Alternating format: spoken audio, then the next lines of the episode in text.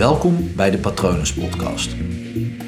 Mijn naam is Paul Vet en in deze podcast deel ik inspiratie voor een leven vol vrijheid en verbinding.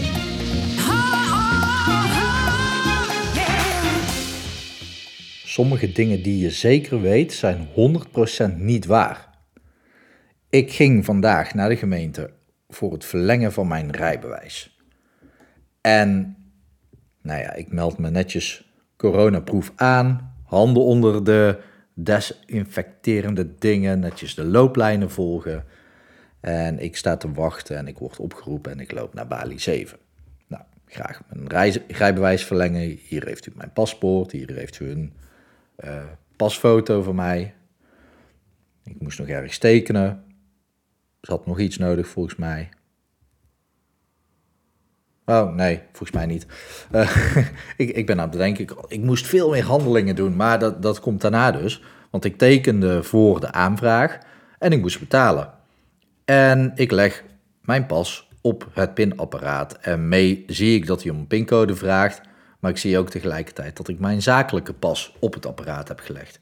Ik zeg mijn excuses, ik gebruik de verkeerde pas. Um, ik breek hem even af. Eigenlijk had er toen al een belletje moeten gaan rinkelen, want die zakelijke pas die zit normaal gesproken nooit daar waar dat ik hem nu vandaan toverde. Laat ik het zo even zeggen, cryptisch. Dus ik pak, mijn privépas, daar staat netjes mijn initialen en mijn achternaam op en die leg ik op het apparaat en ik voer mijn pincode in. Bam, afgebroken laatste poging. Denken we, nou ja, dat kan wel eens met contactloos dat het wat moeilijk is, dus ik haal hem eraf, mijn, mijn pinpas ja. En ik wacht even en hij vraagt weer om. Dus ik, ik denk, steek hem nu in het apparaat. Nou, mee dat ik hem erin steek, is het een onleesbare pas.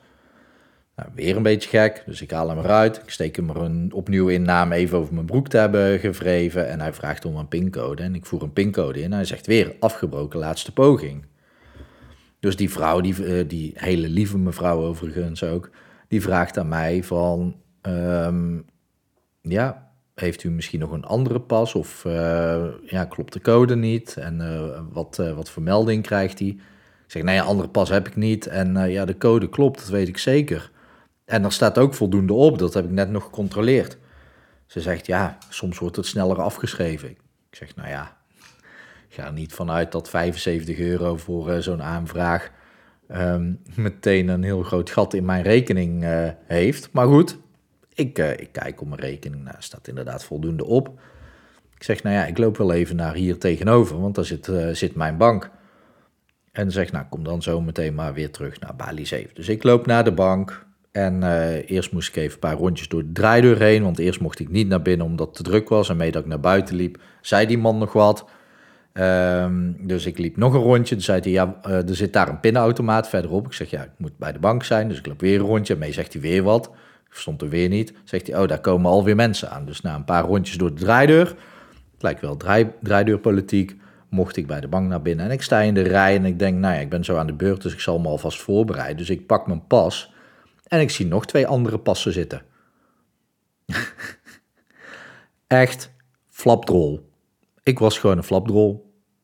Ik was echt gewoon een flapdrol. Dus ik terug naar, naar die lieftallige mevrouw, Bali 7. En uh, ik zeg, uh, ja, het spijt me. U had gelijk, ik had nog, nog een andere pas in mijn portemonnee zitten. En ik wist 100% zeker dat ik niet nog een pas in mijn portemonnee zou hebben zitten. Want waarom zou ik drie pinpassen in mijn portemonnee hebben zitten? Ik had ook nog mijn paspoort bij me, waar ook nog een creditcard bij zat. Dus, die vrouw moet wel denken, jezus, wat heeft hier allemaal veel passen. Maar ze had dus gewoon gelijk en er zat dus blijkbaar een oude pinpas van mij gewoon in mijn portemonnee. Totaal niet doorgehad lekker snugger. En ja, ik weet ook niet waardoor dat, dat is gekomen. Maar ook ehm, dat ik dus mijn zakelijke pas als eerste pakte. Terwijl ik meestal privé afreken. Dat was al een teken dat er iets ja, misschien wel een beetje door elkaar gehusseld zat. Laten we het daar maar op houden. Maar ik wist dus 100% zeker, ja, nee, ik heb, ik heb niet drie pinpassen in mijn portemonnee. Ik heb maar een klein port portemonneetje. Dus ik ben altijd al zuinig met passen. Ja, blijkbaar dus niet. Maar ik wist het 100% zeker. Die vrouw vroeg er nog aan. Ik zeg, nee, ik heb niet nog andere passen. En dat is interessant, hè, dat ik gewoon 100% zeker wist dat zij ongelijk had en dat ik gelijk had en dat dat 100% niet klopt en dat zij gelijk had en niet ik. Snap je me nog? En ik vraag me af, hoe vaak gebeurt het jou dat jij denkt dat jij 100% zeker weet dat jij gelijk hebt, terwijl je ongelijk hebt? En dan niet voor gelijk of ongelijk, maar dat jij 100% zeker weet dat iets waar is, terwijl het niet waar is. Ik vraag me dat af. Dat is hele interessante informatie, want nu gaat het over een pinpas en een kleinigheidje. En ik loop naar de bank en ik heb het schaamrood op mijn wangen staan, want het is altijd gek als ik... Uh, nou ja, vroeger leefde ik rond de nulgrens, dus als ik dan wel eens ging pinnen, toen had je ook nog allemaal geen apps en zo, dan was het wel spannend van ja, shit, staat er voldoende op.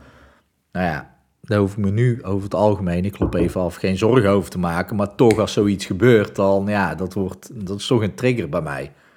Maar goed, het is verder geen ramp. Het kan ook zijn dat er dingen zijn in jouw leven die, waarvan jij 100% zeker weet dat het zo is, terwijl het misschien niet zo is.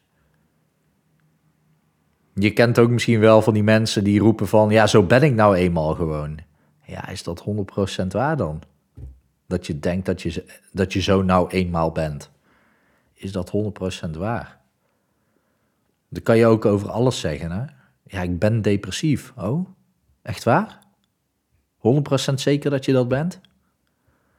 Ja, als je mij al langer volgt, dan weet je dat ik depressief zijn. Ik ben depressief al ontleed naar, nou ja, misschien eerst stap ik heb een depressie in plaats van dat je hem bent.